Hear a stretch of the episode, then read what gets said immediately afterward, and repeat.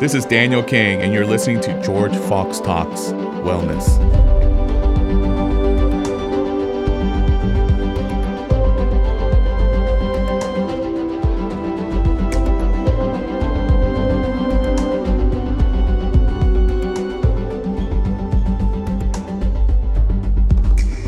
Hello. It's good to have everyone back on our podcast and our YouTube channel. It's great for all the support that we're having.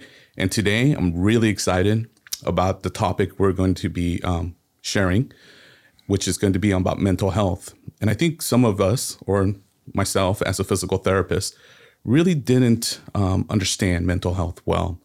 And as I started to go, go deeper into the understanding of wellness, I realized that wellness is not just physical health that we need to think about, but it's also mental health and spiritual health. And I wanted to learn more about it. And because of that curiosity, I try to look for people who might be able to help us in understanding um, mental health and maybe being able to define it, but also how they see it in their viewpoint as a psychologist, as a follower of Christ, as a leader, and what that might look like. And so I am so excited to introduce our guest today on the topic of mental health. His name is Dr. Dave Sambora. He is the executive dean of the Wellness Enterprise here at George Fox University, a psychologist, and a leader in all things that are well. Thanks, Dan. It's great to be here. Thanks for having me. Yeah. I wanted to know if maybe, I mean, that's my intro, and I, sometimes I feel like I'm not doing it justice. So, mm. if there's anything else you may want to share, you know, about yourself, maybe not just from your CV, because people can look that up and you've been well decorated with that but just kind of wanted maybe to share about who you are as a person as we start in this this topic of mental health. Yeah, I appreciate that. Well, uh, again, thanks for having me. I consider it an honor to be here. I think maybe one of the first things that comes to mind is learner. Um, you know, really early in my career, the idea was, um, how can I demonstrate what I know mm. to almost prove that I could be somebody who professes, a professor. Um, or maybe even how can I prove to God that I'm worthy of his love? And I think when I think about my growth as a person, it's realizing how much I don't know yeah. and how much comfort there is in recognizing that um, there's so much more room to grow. There's so much more room to learn. Um, and there truly has been comfort in that in mm. these later stages of my career, in these later stages of being a father and a husband. Um, I can't make it through a day without counting multiple mistakes I make. Mm. And there's some comfort in sort of knowing that that's part of being alive. That's part of being part of God's creation. So, yeah, I really appreciate that. And knowing you both professionally and personally, I, I see that. And it's really one of the reasons why we wanted to have you onto this podcast. So I'm just going to go right into the first question, if that's sure. okay. Yeah, because that's great. kind of my style, mm-hmm. right? I like it. Yeah, I mean, a lot of people I think are very confused about what mental health is because there's so much out there around it. Mm. I think a lot of people are thinking more about the disease process of like depression or anxiety or addiction. But is it okay if I just ask you, like, what's the definition, right, of yeah. mental health? Yeah.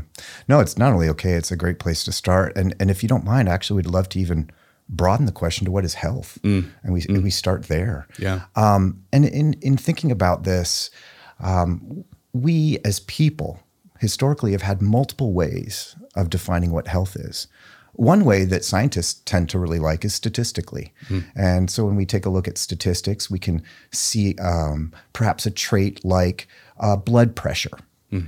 And we know what the average blood pressure is. Right. And most physicians would say, you're healthy if you're near that average. Mm-hmm. And then they would say, if you're way below that average or way above it, um, perhaps you're less healthy. Mm. And so statistics can help define for a culture what, what is healthy in blood pressure. But that's not the only way we can define health. There's mm. some more nuanced ways we define health. And one might be culture.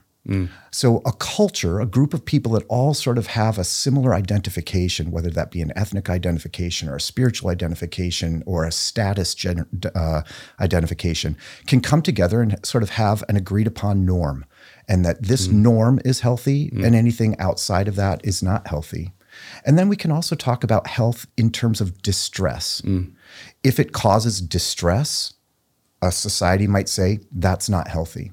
And if it causes comfort or calming, we could say that's healthy. Mm. The reason why I bring all of those up mm. is because the way that clinical psychology defines health is actually an amalgam of all three of those. Mm. Um, that there's a, a, piece of it that takes into the science of t- statistics, there's a piece of it that takes into a cultural identification of what a cultural group or groups are saying is healthy or not. Mm. And then there's a piece of it that looks at distress. And perhaps that one might be the most prominent in the way that we understand health. Mm. And this applies specifically to health in general, but, but I should say in general, to health, but more specifically to mental health. Mm. And so when we talk about, oh, that experience of mental health is unhealthy, mm. we're probably using a combination of all three of those.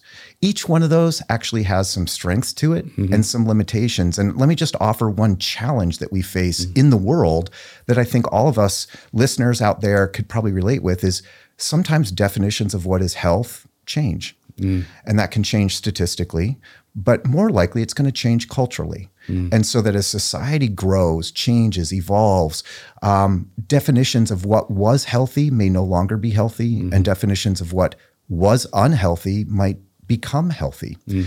Um, and so I think that's a challenge for us anytime someone asks a question of what is mental health. Mm. But what I would say is uh, to, to bring in the mental piece mm. of what is mental health, we're talking about emotions, we're talking about cognition, mm. we're talking about perspective, we're talking about basically a lot of brain functioning that over or oversee or rule over those contexts. So, context of affect or emotion, the context of cognition, um, and then ultimately behavior that stems from that. Mm. So, when I think about mental health, I think about those categories: behavior, cognition, and emotion primarily. So, when we talk about what's healthy, is it healthy to have certain feelings, have certain cognitions, or have certain behaviors? Yeah, no, I like that a lot. So, if I can maybe touch on uh, or give an example. So, what I hear you say, you brought up blood pressure. A lot of times when people don't understand cardiovascular health, they always talk to me about having a heart attack. Mm-hmm. You know, like, and that's, you know, accumulation of lots of things, right? That can happen. It could be diet, it could be exercise, it could be genetics. Mm-hmm. And that's kind of what I hear you saying about mental health. It's, it's, it's a lot more involved than just uh, the disease or distress. Yeah. Yeah. Yeah. And so I guess the next question then for you around that, and I loved how you put that all together, is what is it then, if you could have any markers of like, you know, for the marker for blood pressure is like knowing the normative values, right? Of blood pressure. If it's 120 over 60, you would say it's pretty healthy. What are some of the normative values or statistics that you think of when you start hearing or um, have conversations with people about mental health? Is there any markers that you think of that would be helpful for us to kind of think about? Yeah, I think one of the markers that perhaps gets the most run in, in my profession or the most play or the most value or hmm. most emphasis is distress. Hmm. And distress measured probably in one of two ways distress to the self or distress to those around us.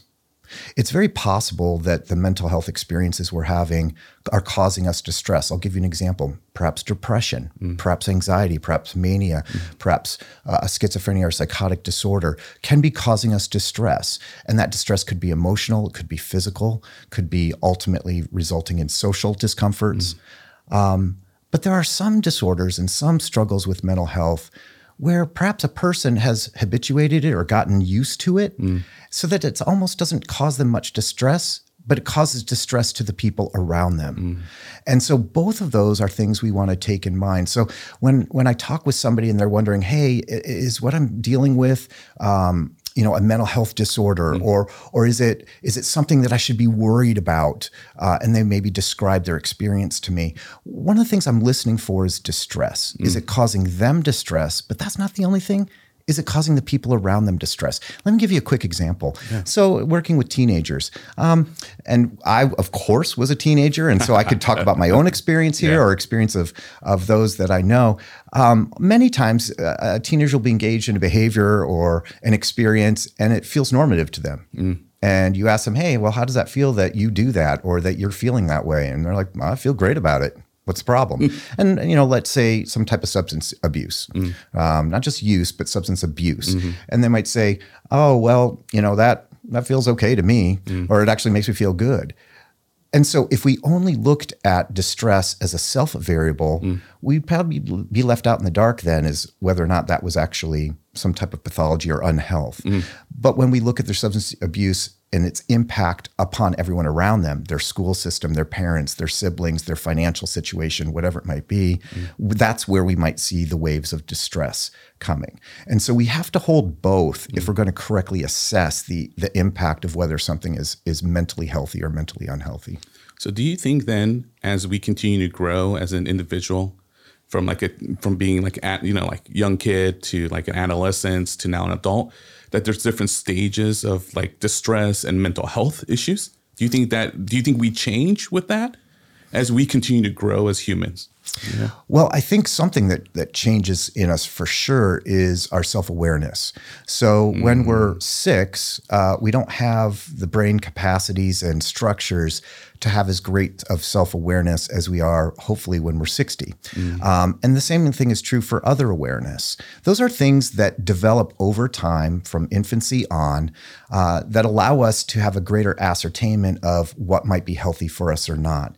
And so you'll see parents having to help explain to a three year old, please don't touch the stove, it'll burn you, because they're not able to perhaps retain that information or they might be able to uh, they might have a hard time sort of understanding that concept. So the parent has to get down and explain it. Hopefully by age 60 we're not having to explain that a stove is hot right? Right. and so same things same thing with mental health issues. So uh, depression might uh, a seven eight nine year old who might be struggling with sadness might not understand the full impact of that and might not be able to explain it understand it even tell a therapist about it. But as we get older hopefully people are able to you know utilize words and concepts to be able to articulate that to themselves and to, to those around them and in some ways i mentioned therapy that's that's a lot of what therapy is about is helping people understand who they are and then understand who they are in relationship to others Yeah, no, I like that. So I'm not an expert in depression, but I want to just talk about it for a minute because I've seen this huge uh, awareness about depression. So when I was growing up in this um, late 70s, early 80s, I'm sure depression was around. Never heard anyone say to me that they were depressed mm-hmm. or showed signs, but there was a lot of other s- signs that were that depression was happening, right? But now, right, I have three three children in high school, and they seem to like know everything about depression, right? Mm. And they tell me, "Oh yeah, my friend's depressed," and all these things, and I, I just see a shift mm-hmm. in culture, right? And some and awareness is really important. Cultural awareness might be one thing.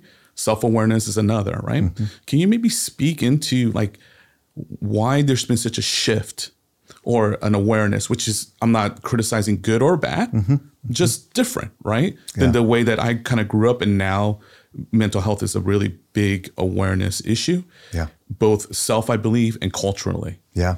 Well, it's it's a wonderful question, and and I appreciate your observation. Um, and and to even add to it, uh, mental health has found its way into our, our cultural lexicons, right? So to hear a teenager say, "Oh, I'm so depressed," or an adult for that matter, "I'm so depressed," right? Right. That that's that's almost seen as a euphemism for lots of different experiences. It's it's it's uh, the the stigma uh, that historically has been around mental health. Um, has been wiped away in many pockets of our society. Mm. I say many pockets because stigma is often attached to cultural subgroups. And so some subgroups have higher levels of stigma attached to mental health than others. And sometimes those are ethnic subgroups, sometimes their status in terms of SES or other types of subgroups may allow for a freer boundary or more permeable boundary in talking about mental health issues. Mm. But if I were to try and speak globally about Western civilization, which is so hard because there's so much specificity of culture in there. But in general, I think what you're saying is what I've experienced as well as a professional and personally that there has been an opening up of discussion mm-hmm. and of transparency around mental health. We see this in celebrities. We see this in religious situations, churches and synagogues and, and temples, where there's a, a more open perspective than mm-hmm. maybe perhaps 30, 40 years ago when both you and I were kids to talking about these things. Mm-hmm. You know, for example, as, as a Christian, I attend a church and and I'll hear a pastor now talk a sermon or give a sermon on a mental health issue.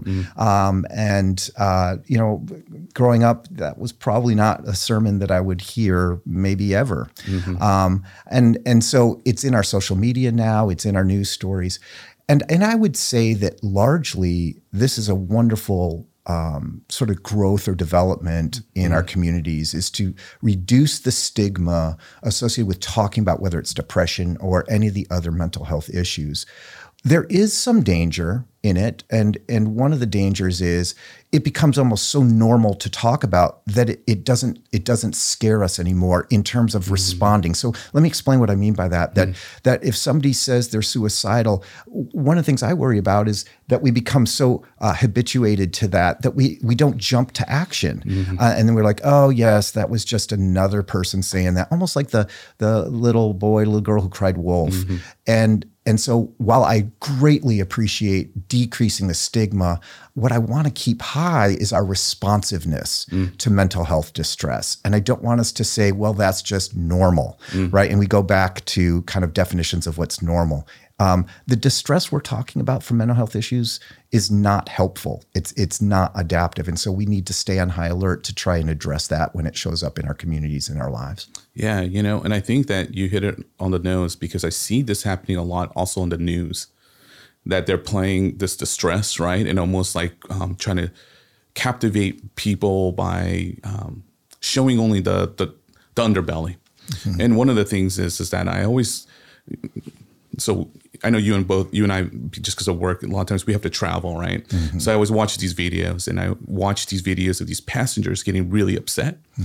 And, you know, it's so interesting to me because I just don't understand the distress when someone's at, when someone who's helping everyone else is asking you to do something and these people get angry and will actually get so angry that they will assault somebody in in in a, such a small confined area where being self-aware knowing your surrounding being respectful of that seems to me like such common sense right? Hmm. This is not just your airplane you know this is an airplane and you are literally like this right with your neighbor And it- we're thirty thousand feet in the air. that's right. and I think to myself about, you know, the, the commandment of like, you know, love your neighbor as thyself, right? Mm-hmm. Even if even if, even if you're uncomfortable. And so I see anger, right, a lot when I see this distress in our country. And, you know, I love our country. I'm just gonna say straight out, right? I love it. But it's one of the things I get concerned about, right? Mm-hmm. And I guess with the mental health issue, you know, beyond the other things we've discussed, I was hoping that maybe you can talk about like, why do you think, or do you even think that anger is an issue, right? Yeah. In our country, and, and why is that occurring, especially since there's been more cultural awareness? Is there not enough self awareness, or is there too much self awareness on what's going on? love love the question, Dan, and, and thanks for inviting me into that space. Um, when I think about anger, um, and I'm, I'm kind of smiling because I'm not avoiding the question. I'm, I'm kind of turning the question a little bit. Yeah. In my clinical experience, um, anger is usually a signal for some other things. Um, and in certain cultural groups, I'll, I'll take uh, male, for example, white male. And being a white male, I think I can speak a little bit more authoritatively about that. But um, that there might be more permission for expression of anger in society than maybe what's underneath it. And as a psychologist, some of the things that I think are underneath anger typically are hurt and fear.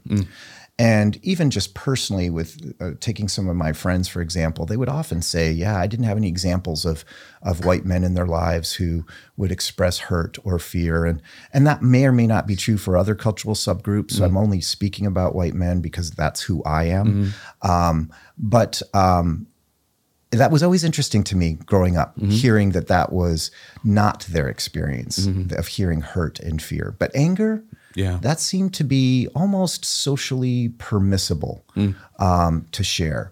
And I just kind of wanted to say that, that when I talk about anger, what goes on in my mind is a very complex um, combination of emotions. Mm-hmm. So anger that really might be fueled by hurt or fear. And so mm-hmm. I would just like to say that, and I'm not sure we necessarily need to go all the way down that path because your question was more about what's going on in society, and, and I'd like to come back to that. Yeah, that's great. Um, so it's I guess my my answer uh, starts with my frame of reference, and my mm. frame of reference is who we are as people. Mm.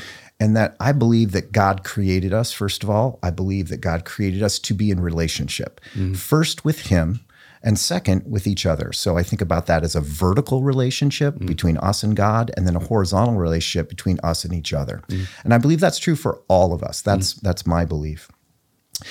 And that experience that you just described on the train is what I would call a relationship kind of out of whack, mm. right? That mm. that's not his intended plan for how we're to treat each other. Mm. And so then I ask myself, if that's not his intended plan, you know, what's going on with that? What's what's happening to us? Mm-hmm. And some of my thinking about the last few years and the rise of the incidents that you're talking about, or mm-hmm. at least I will say the rise of the media coverage, because I don't have that that statistical data handy.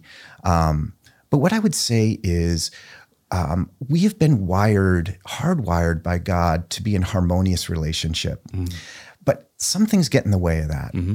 And first is when we have a tendency to focus on the self. When we tend to focus on the self, what ends up happening is we automatically start creating groups. And the mm. first group we create is me and the other. Mm.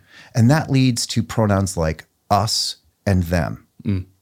And what's happening in society right now is a polarization anytime that we have groupings. Mm-hmm. So there are times where us and them historically might have been very harmonious. Mm-hmm.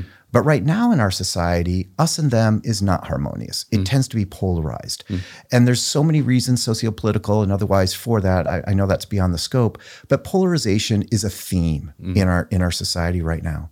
So again, if we have a focus on the self, then it's very likely we're going to have a sense of us and the other. Mm. And sometimes that's very developmentally appropriate. Mm. But taken too far, we can have very hard boundaries between our group and another group. And then one more thing gets hap- that happens. And that is, is that we start placing value. Mm-hmm. We start placing value on one group over another, almost creating a value hierarchy of who mm-hmm. has more worth and who has more value. Mm-hmm. And all it does is, all we need to do is take a stroll down history and see how this is played out between groups all over history, not just history of America, but the history of the human race. So we have this place where we're at of taking us and people like us, putting us in one group, taking them, putting them in another group, and now placing value. And what do we typically do? We place more value on the group we're in. Yeah. And so what we end up doing is we try and find ways of moving through society where we elevate ourselves mm-hmm. to the detriment, intentionally or unintentionally, of others. So how does this have to do with the person on the plane Yeah, yeah. being angry and and hitting someone, hmm. for example? Hmm. Um, obviously, I can't analyze a particular situation without having a ton of data, but what I would say globally is that kind of behavior is a uh, domino behind a whole lot of other dominoes that have already fallen Yeah. about focusing on the self to the detriment of others, mm. a focus on the self that maybe excludes others, a focus on the self is more important than the other, mm. a focus on the self that says, I have more humanity than someone else. Mm. And so I have more worth, more value, more dignity. And therefore I can strike another person because it mm-hmm. reflects my belief that they're not as valuable or as worthwhile as I am. Why this is so out of whack is that's not God's view of us. Mm-hmm. God sees us all as valuable mm-hmm. and worthwhile mm-hmm. and doesn't rank us. That's the beauty of the God I believe in is he doesn't rank us. He doesn't say, Dan, because you're this way and this way, you have more worth than so and so. And he doesn't say you have less worth. He says, I love you all. Right? We joke as parents sometimes or you know with kids about you know which which kid they, they want to know kids want to know from their parents do you love me more than my sibling? Mm. Right? Um, and and that's ingrained in sort of the sense of us and them. Do you love me more than my sibling? Mm-hmm. And am i better than this person? Yeah. and god looks at us and says no i don't use that rubric. Yeah. in fact i don't have a rubric. Mm. The rubric i have is the equation i have is everyone equals everyone mm. It doesn't matter whether you're A, B, or C. I love you all the same. Mm. And so that's our departure. Mm. So then you add in stressors that we're going through as a society, trauma we're going through as a society. Mm-hmm. Um, and, and I'll save that for another podcast with someone else to get into all that. And, and limited resources. And now we have an environment right, ripe for polarization, judgment, vindication, aggression, revenge, all sorts of these things that we're seeing mm-hmm. in society. And it's it's a it's a straying from what God originally intended. Yeah. You know, I think about the the the beginning of time, um, the beginning of what we know as time in the Bible, which is in Genesis, right? And what was intended is to live in union, Yeah. right? And that separation happened was because of sin, right?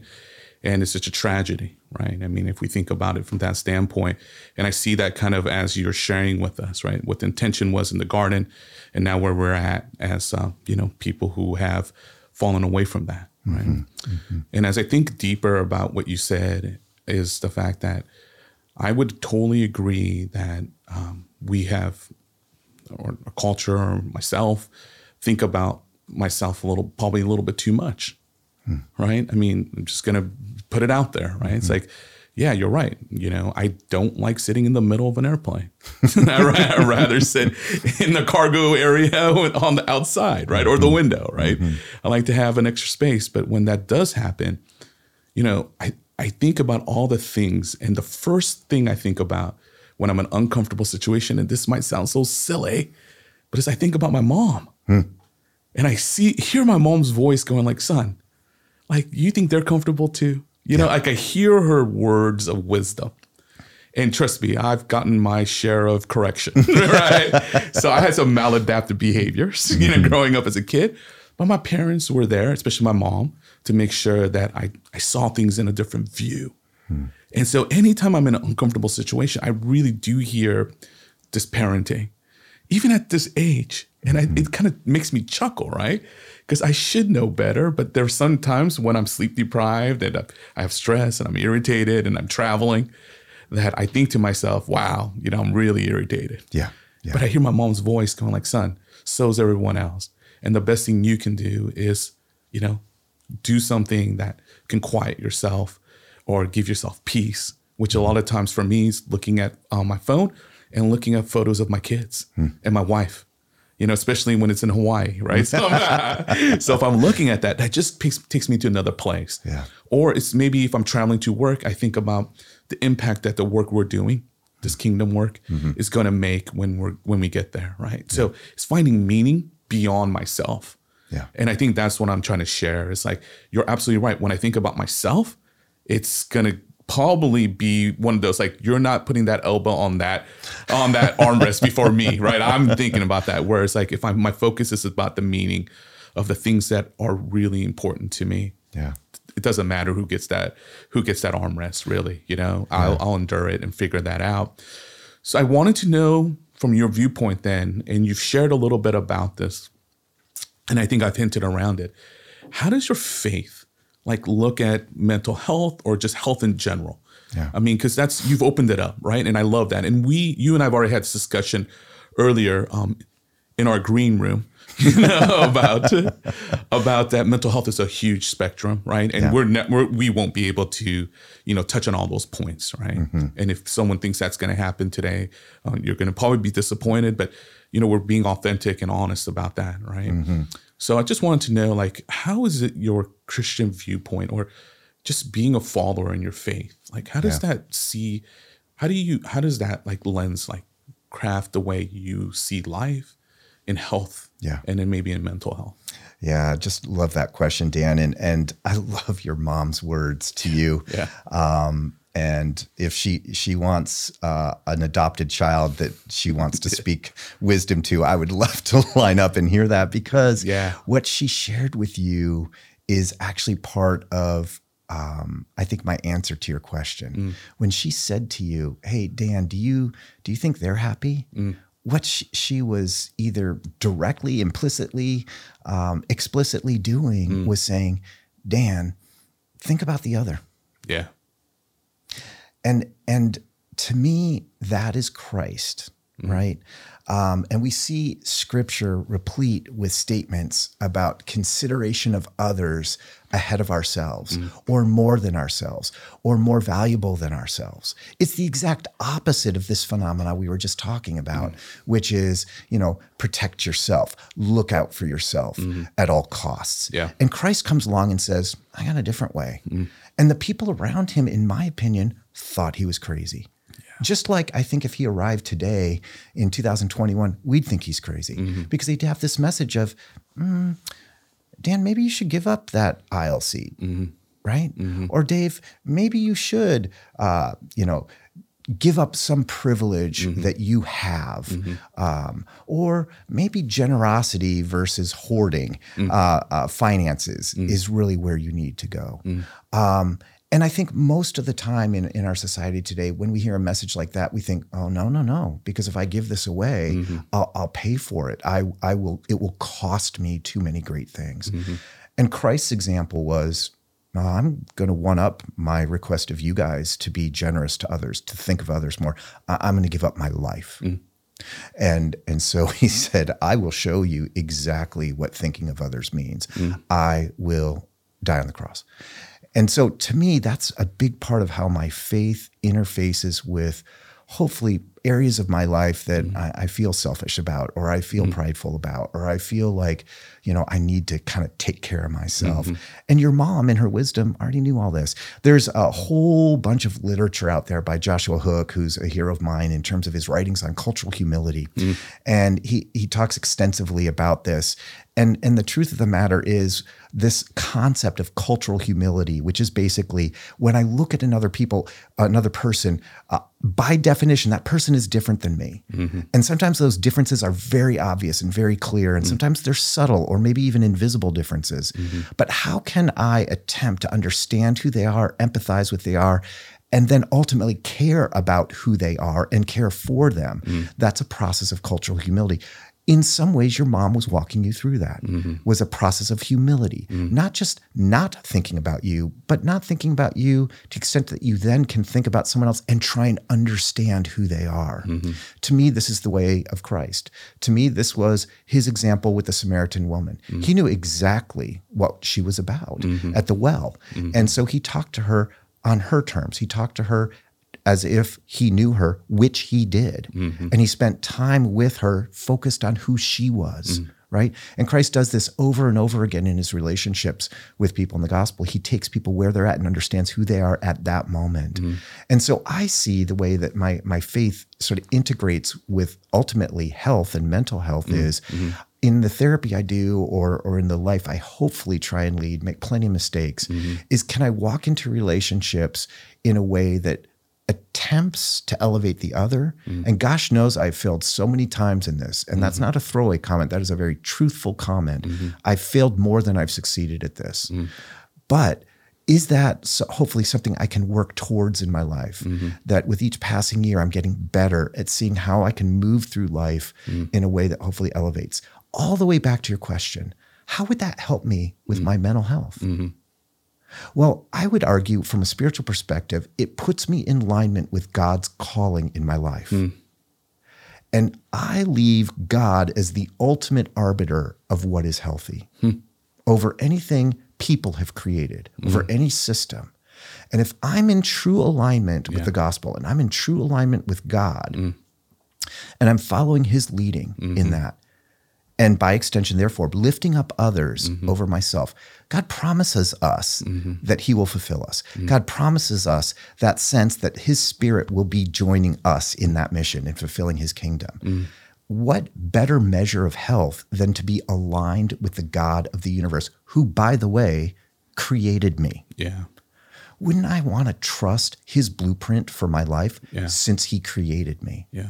So rather than going all psychological and talking about how benefiting others and pro, because there's a whole lot of literature on pro social behavior, how mm-hmm. helping other people can help our own mood. Mm-hmm. That is something we know from science, mm-hmm. but it's something that before science, God told us about in the scriptures. Mm.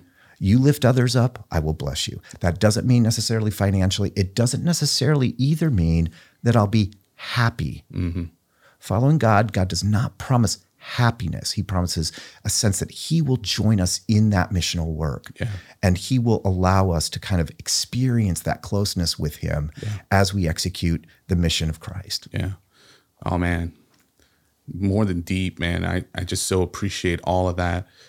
And the thing that that I think about when you're speaking about this whole conversation that we've had is and I want to know if you think what you think about this, okay? Yeah. Is um it's balance, right? Because you're saying we're talking about polar, being polarized, right? And I think about being balanced, right? Uh, in in healthcare, we had uh, Dr. Sellers talk about homeostasis, right? That's a real important thing for internal medicine. in psychology or in mental health, do you have anything that like coins that term, right? Because I've heard like this closed mind, open mind, and I'm not I'm not trying to step away from the faith thing. Sure. I just you know I'm just trying to bring it together, Yeah, right? yeah. And kind of thinking about it. It's like is it balance or integration? I mean, what do you think about like if we were going to give steps to people? Yeah. and say that they are followers of Christ, right? I think we've given some given some really great um, examples of that, you know. But if they're not followers of Christ, right? Yeah. And they're like, yeah, I serve and I do these things, right? I have Yeah. empathy, right? Because that's a big word right now. What are some of the strategies or thoughts that you would have, or how, what would you coin it? Would you coin it open-minded? Would you coin it, you know, balance? Would you call it homeostasis? What would you call that? Yeah. Right. Well, I love the word homeostasis, and and in some ways, if we we, we took a look at our statistical assessment of what health is, Yeah. homeostasis is: are you kind of close to the mean? Are you kind of close to the norm? So, just a quick thought about that. So, I, I love discussions about homeostasis. Yeah. But what I would say, as a more direct answer to your question, um, is is a a couple of thoughts I have. One is breathe. Now, what do I mean by that? That when I think about that situation that you described, the hypothetical on the plane, Yeah. or a countless number of interactions I might have in a day where um, I feel hurt or wounded or um, you know, disrespected. Um, I, I use those because those are things I hear a lot uh, in my day to day life that other people are experiencing as they walk through life. So I say breathe. And what do I mean by that? Take a pause. Reactivity right now in our climate is typically not helpful. That first impulse reaction to feeling wounded, hurt, disrespected, um, demeaned, Yeah. that first response typically will lead to other responses that are negative. Yeah. Uh, an example of this somebody told me once, you know, sometimes when I feel really disrespected, I write an email back to that person and I don't send it. Yeah. That's what I mean by breathe. That's Yeah. an ex- example of breathing, Yeah. like not reacting. Yeah. Uh, another method I use is sleep. Mm-hmm. I go to bed. Hmm. I would say when I'm starting to get distressed and upset Mm. by the polarization going on in the world, Mm-hmm. sometimes I go to sleep knowing that when I wake up, there's a chance, sometimes a very good chance, I'll feel di- differently or I'll be able to think more comprehensively about an issue versus so narrowly. Mm-hmm. Yeah. Now, those are two very simple, but I think very practical tips I use to try and achieve this homeostasis, this sort of level experience where I'm not reacting good or bad uh, so strongly to the things that the world might be throwing at me. Yeah. But a little bit more complex of an answer is one uh, steeped in this idea of relationship. Again, I return back to God's design for our lives. First, to be in relationship with Him, and then to be in relationship with other. Even if one doesn't believe in the Christian God, one doesn't believe in the God I'm talking about, and I know some of our listeners would say they don't. Um, the kind of articulation I'm making here about relationship is borne out in the psychological science literature. Mm-hmm. So, whether we ascribe to the authority of God or we ascribe to the authority of science or some other authority, mm-hmm. all roads point to the potential health giving um, components of authentic, intimate relationships. Mm-hmm. And this is something that's become more and more clear to me with each decade of my life. And and some of the listeners may know know me and and in my personal life they would they would probably attest to this that that a pursuit of depth relationships mm. Can an intentional pursuit of depth relationships can be such a support in times of distress Yeah. can be such a support when you're about to make a choice Mm-hmm. that could have big consequences can be such a support when you're going through grief and i can go down the list and so then the question is well how do you develop those Mm-hmm. Yeah. Mm. and you notice my word intentional I, I believe in my life when i look back there have been periods i wasn't intentional Mm. and then what did i su- was surprised what did i find i didn't have many deep relationships mm. what I would say though is is being intentional is only part of it. Mm. Being intentional followed by what? An other oriented approach to relationships. Mm. Sometimes we can get into a relationship and we're focused on what the other can do for us, mm-hmm. right? Mm-hmm. A lot of times that can be a, a characteristic of relationships. Mm-hmm. But how often do we go into a relationship and and fairly consistently, not always, but fairly consistently think, how am I going to be there for that person today? Mm-hmm. You know, I'll give you an example. So I'm going out to lunch with a friend. I might spend some time thinking, oh, I want to tell this friend about this and Yeah. this, and I want to get their take on this. Yep. How much time do I actually spend thinking, hey, what's going on in Dan's life? Yeah. I want to ask him about this, this, this, this, and this. Yeah. Because you and I have lunch together. And, and how, how often do I spend 20 minutes thinking about that? Yeah. 20 minutes, how about three minutes Yeah. thinking about that? Yep. And maybe not having an agenda for me, Mm-hmm. but having an agenda to be there for you Yeah. right? So I think about that as part of what's being intentional about relationships. I have found that most people, when you're able to do that and Mm-hmm. say, hey, this isn't all going to be about me, but I want it to be about us and I want it to be about you, Mm-hmm. people really get excited about that. Yeah. The last thing I would say about relationships comes out of some work from uh, uh, Murray Bowen. And Murray Bowen talks about triangulation. And what, what he talks about is he talks about how when you have two people talking like you and I are right now, Yeah. it's actually really difficult for us to stay on topic if mm-hmm. the topic is us. Mm-hmm. Mm-hmm. Like, for example, if I said, Hey, Dan, how is our relationship right now? That's harder to talk about than if I said to you, Hey, Dan, how about we talk about uh, this other person that we work with? That's much more comfortable for us to talk about another person, whether that's good or bad. Right. Right. Right. And that's a triangle that Murray Bowen talks about, right? Yeah. We have a triangle. We have a third thing we're talking about. Mm. Take two parents. Sometimes we might have parents who find it easier to talk about their children than they do about their marriage, right? Mm-hmm. Right. And so when I talk about intentionality in depth relationships, can we push through the cultural and and um, societal temptations that we have to not talk about each other, mm. but instead to talk about something that's outside of us? Yeah. I realize that's culturally bound appro- approach to relationships, and that some listeners will think in my cultural zeitgeist that would be inappropriate or even disrespectful, and I understand that. Yeah. And so all of our listeners would need to take this kind of information and filter it through their cultural lens. Mm-hmm. But as a, a large 30,000 foot discussion, can we approach each other in kindness to talk about how we are with each other? Mm.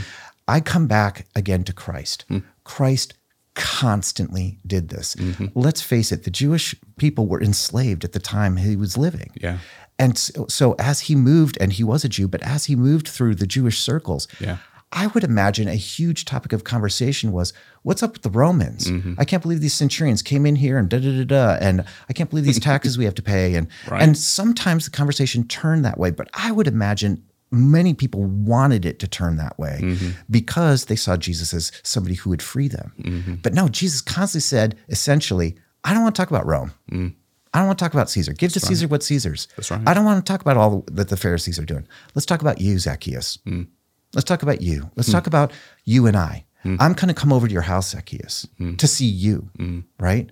And I'm not going to come over to talk about the Romans. Yeah. I'm not going to talk about how, you know, we could blame your boss, the uh, extra tax collector. Yeah. Right. And he constantly turned the conversation away from that triangle into the line of relationship, intentional relationships that I think Yeah. ultimately in our personal lives can bring health to us in times of distress. Yeah. You know, I think the challenge for me as you're sharing that is making time. Yeah. Yeah. Right? I mean, being intentional means like making time. And it seems like so many of us are so busy. And I don't know what we're busy doing, right? I mean, I know it's work and I know it's study. And for us, you know, being professors, but as just as humans, right? I just feel like when you're saying that, I just felt this burden of like, but I don't have enough time Yeah.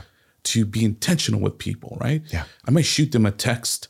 And then once the text is done, I'm moving on to the next text Yeah. or I'm moving on to the next email. I'm not spending multiple minutes even thinking about it.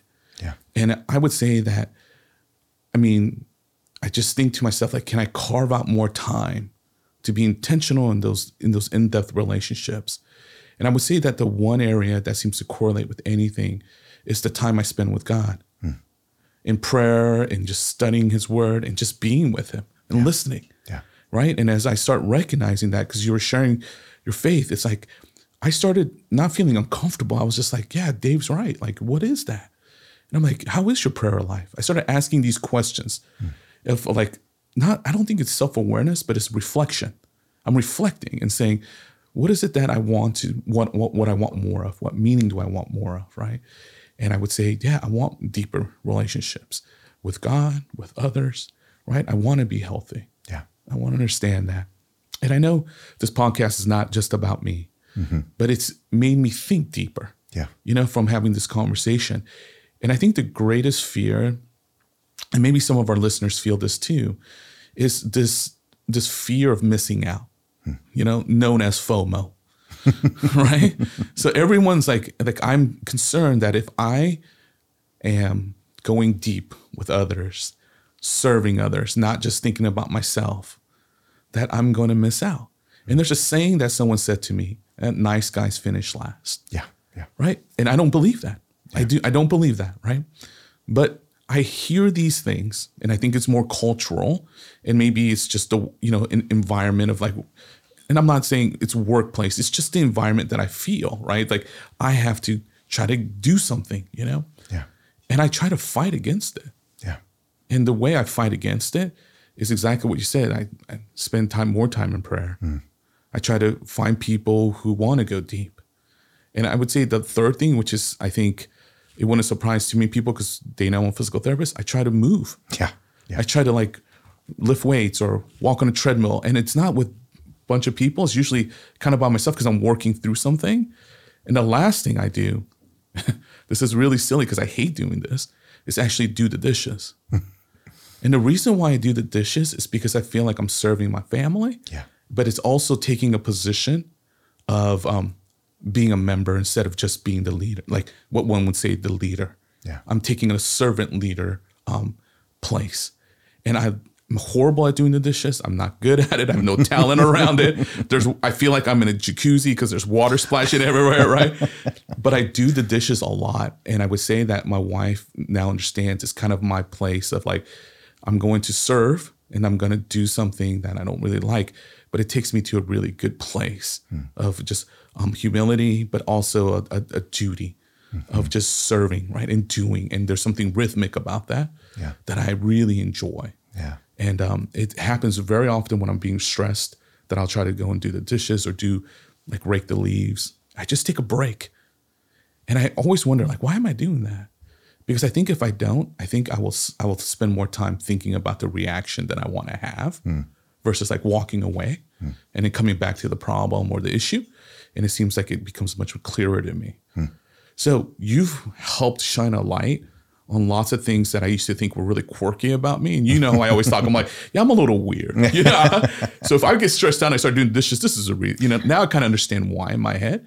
Well, I appreciate that you have just now made made it much more hard for me in the Simbora household, um, in the sense that I'm sure as my wife listens to this, I will have an expectation of many more dishes to be washed. so thank you for that. Yeah. So as as we, uh, I have one last question. Sure, I can't I can't let you go with that, without this. Right? Is there a difference between self reflection and self actualization, or being too focused on self? So in physical therapy, um, or in I think in general in medicine, there's been a lot of narrative ther- narrative things that are happening, narrative therapy, narrative styles, and also what's come out of it is just self reflection. Like we reflect on each other. Yeah. And I think it's good, right? I think it's good, but I wanted to know what your take was on it. Like, do you think that's good? And then what's the next thing after that? What do you think? Yeah, It's, you know, I just love these questions, uh, Dan, and and um, so thanks for that. It's tough because as a clinical psychologist, uh, self reflection is the foundation of my profession. What business do we have as therapists going into the room to help others discover who they are Yeah. if we have neglected um, the process of trying to understand who we are? Mm-hmm. And that process does not have an end point, right? So hopefully self awareness for me increases over time, mm-hmm. right? So at one level, I would say self awareness is critical for the success of folks in my discipline. And frankly, I would probably extend it's critical for the success of relationships. Mm-hmm. With that being said, I think your question is begging sort of a deeper look into is there ever a problem with that though? And is it ever, quote, too much? And I think the answer is yes. I think there is.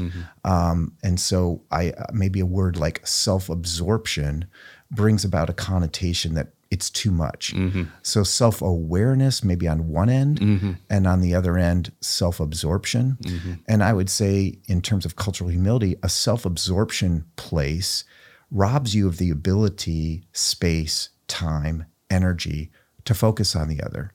Whereas self reflection allows you a lens by which you understand the lens Yeah. that you're looking at the other. Yeah. So for example, when when a person looks at the world, they see it through a lens, a mm-hmm. lens of their cultural identifications. Mm-hmm.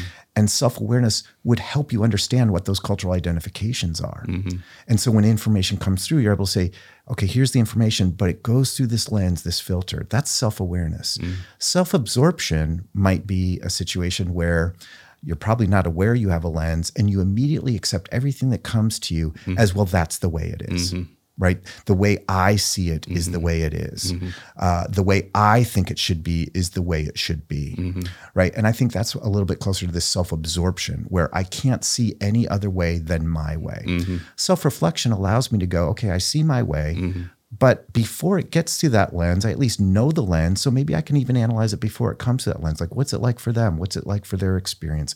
What's what's their view on this? Not, oh, their view is not mine, therefore it's bad. Again, it gets back to that polarization piece. Yeah. So I would I would warn myself about straying too far on self self processing and self awareness. I would warn myself to kind of be careful to not turn that into self absorption Yeah. for all those dangers. Yeah, no, I agree. I've I've seen some warning signs around um, maybe the direction we're going, some of the directions we're going with a little bit too much self awareness, or self reflection, or self absorption, like you said um, about it. And so I'm kind of forming that. The last question I have for you to wrap this up um, is: Can you speak a little bit about then collaboration and community? You've talked about relationships, a vertical relationship, and then also relationship with others. Yeah. And I, you know, I love talking about community or collaboration because I think there's so much power around that, right? Yeah. I mean, what's your? I guess the last question I have from you, from a health standpoint, mental health issue, or men- mental health, what is what's your idea of like how to build community, Yeah. um, build collaboration between healthcare providers, clients, patients, and just people around us, right? Sure, sure. Yeah, great question. Um, the the power, going back to even your comment about uh, fear of missing out, the FOMO, the energy, the ability to be intentional in relationships is not um, created internally at a human level. It, it goes back to the fuel being the Lord. And so I was reflecting on how you said, um, you know, I need to kind of go back and check myself, like, wh- where is my relationship with the Lord? And, and how is mm-hmm. that fueling me? I think as we allow Christ to fuel us, we have those, those bursts of energy to be so intentional, to build mm-hmm. relationship. And then to tie it into this question, to build community, mm. because community is more than one on one, right? Christ had his community. He had mm-hmm. his community of three, right? Peter, James, and John. And then he extended that to 12. Mm-hmm. And then he had many others on that sort of peripheral level Mary, Mary, right? Mm-hmm. And others who were a part of his ministry, but maybe weren't in that tightest community. Mm-hmm. So Christ was very clear with them and clear with his example I ain't doing this alone right? And some cultures, I think, are more prone to encourage a community mentality mm-hmm. than others. And so I recognize our listeners are coming from all different places. You and I are even coming from different places in terms of our cultural identities, on whether that's maybe easy to achieve or encouraged by the culture around us. Yeah. But what you're raising is, is maybe we shouldn't be going this alone, Dave. And I mm-hmm. completely agree with you mm-hmm. that there is a need in our lives demonstrated by Christ to not go through this life alone, mm. that we will experience burdens. Is there time when being alone might be helpful? Yes, Christ did it, called 40 Days in the Desert, mm-hmm. right? Where he says, I need to recharge and I need to spend time with my Father. Um, and you've kind of even spoken to that, mm-hmm. that we aren't worshiping community. We aren't worshiping relationships. We're worshiping God, right? The first relationship is the vertical one, and mm. the other relationships stem from that. So building community is critical, I think, to addressing health in our lives, and in particular, mental health. Mm. And I will say it's tiring. right? It's mm. tiring mm. because of some of the things you're talking about. Mm-hmm. We're busy. Mm-hmm. And then it's tiring because it's in relationship that we can experience hurt, mm-hmm. right? Rejection, right? Where we can get kind of pulled down instead of lifted up. Yeah. And I know our listeners you know, are on that page, right? When we talk to people about the greatest hurts in their life, almost always it's linked to a relationship or mm-hmm. relationships, mm-hmm. right? So I, I don't want to be naive in discussing the power of relationships with also recognizing the threat mm-hmm. of them. But again, I look to Christ as the example. Is there anyone who experienced more threat in relationship than Christ? Mm. No, he paid for it with his life, mm. right? And so we can stand firm in our desire that he created that as our path to be in community with one another. Yes, we'll experience rejection, shame, hurt, mm. you know, mistake, um, brokenness. But if that's his plan, I'm going to trust in that. Well, thank you. Thank you for your time. Mm, Thank you for having me. Yeah, I've really loved the conversation. I'm so glad we touched on so many of these points today, and I hope that the listeners were blessed by hearing it.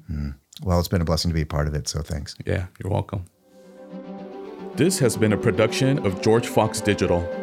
If you like what you're hearing, subscribe to George Fox Talks on Apple, Spotify, or whatever you're streaming on.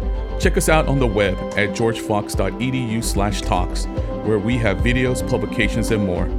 And we're also on YouTube at youtube.com slash George Fox Talks.